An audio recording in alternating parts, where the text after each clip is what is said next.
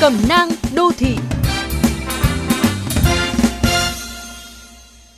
Các bạn thân mến, mặc dù tại nhiều địa phương trẻ em vẫn đang học online toàn phần hoặc phần lớn thời gian, nhưng một học kỳ đã đủ cho lũ trẻ làm quen, nhớ mặt và thuộc tên nhau trong không gian phòng học ảo. Chúng cũng bắt đầu để ý và thắc mắc về bạn bè của mình. Sao bạn này hôm nào cũng vào lớp muộn? Tại sao bạn kia chưa ngoan, ngủ gật, cô mời ra khỏi mà vẫn tự ý vào? Tại sao có bạn chỉ điểm danh mà không bao giờ cô đặt câu hỏi xây dựng bài? Nếu đến lớp trực tiếp gặp bạn gặp cô, có thể trẻ lý giải được phần nào. Nhưng khi toàn bộ giao tiếp đóng khung trong màn hình, chúng sẽ rất băn khoăn. Đây cũng là lúc bạn nên nói cho con về sự khác biệt. Mỗi gia đình có một hoàn cảnh riêng, không phải bố mẹ nào cũng đảm bảo cho con chuẩn bị bài, làm bài tập đầy đủ và ăn uống đâu đấy trước khi vào giờ học.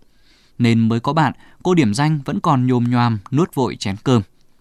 Không phải bạn nào cũng được ở cùng bố mẹ hoặc có người lớn hỗ trợ để mắt thường xuyên. Ở tuổi vừa học vừa chơi, ngồi chưa nóng chỗ đã ngọ nguậy. Bạn dễ mất tập trung, tự ý làm việc riêng, thậm chí ngủ say sưa trong giờ học. Cũng có bạn trông hoàn toàn khỏe mạnh bình thường, nhưng trí tuệ chỉ dừng lại ở mức một đứa trẻ lên 4 lên 5.